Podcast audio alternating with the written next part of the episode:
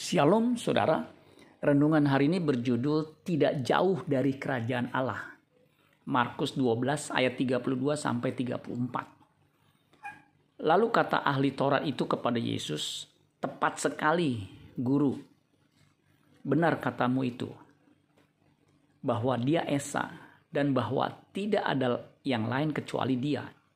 Memang mengasihi dia dengan segenap hati dan dengan segenap pengertian, dan dengan segenap kekuatan dan juga mengasihi sesama manusia seperti diri sendiri adalah jauh lebih utama daripada semua korban bakaran dan korban sembelihan.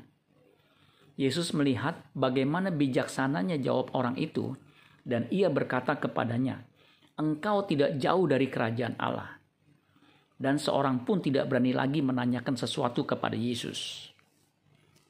Ketika Tuhan Yesus melihat Bijaksananya ahli Taurat merespons perkataannya. Ia berkata kepadanya, "Engkau tidak jauh dari kerajaan Allah." Apa maksud kalimat "engkau tidak jauh dari kerajaan Allah"?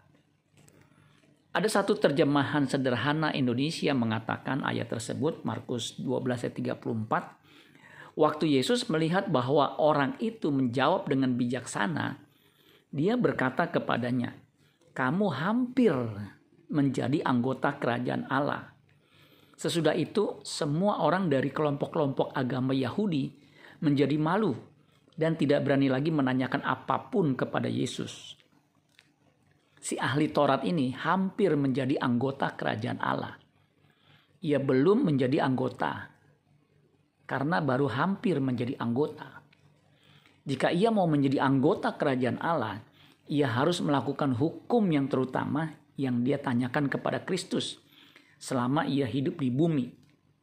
Sebagai ahli Taurat, ia tahu hukum itu, tetapi ia harus tahu juga jiwa atau nafas dari hukum itu.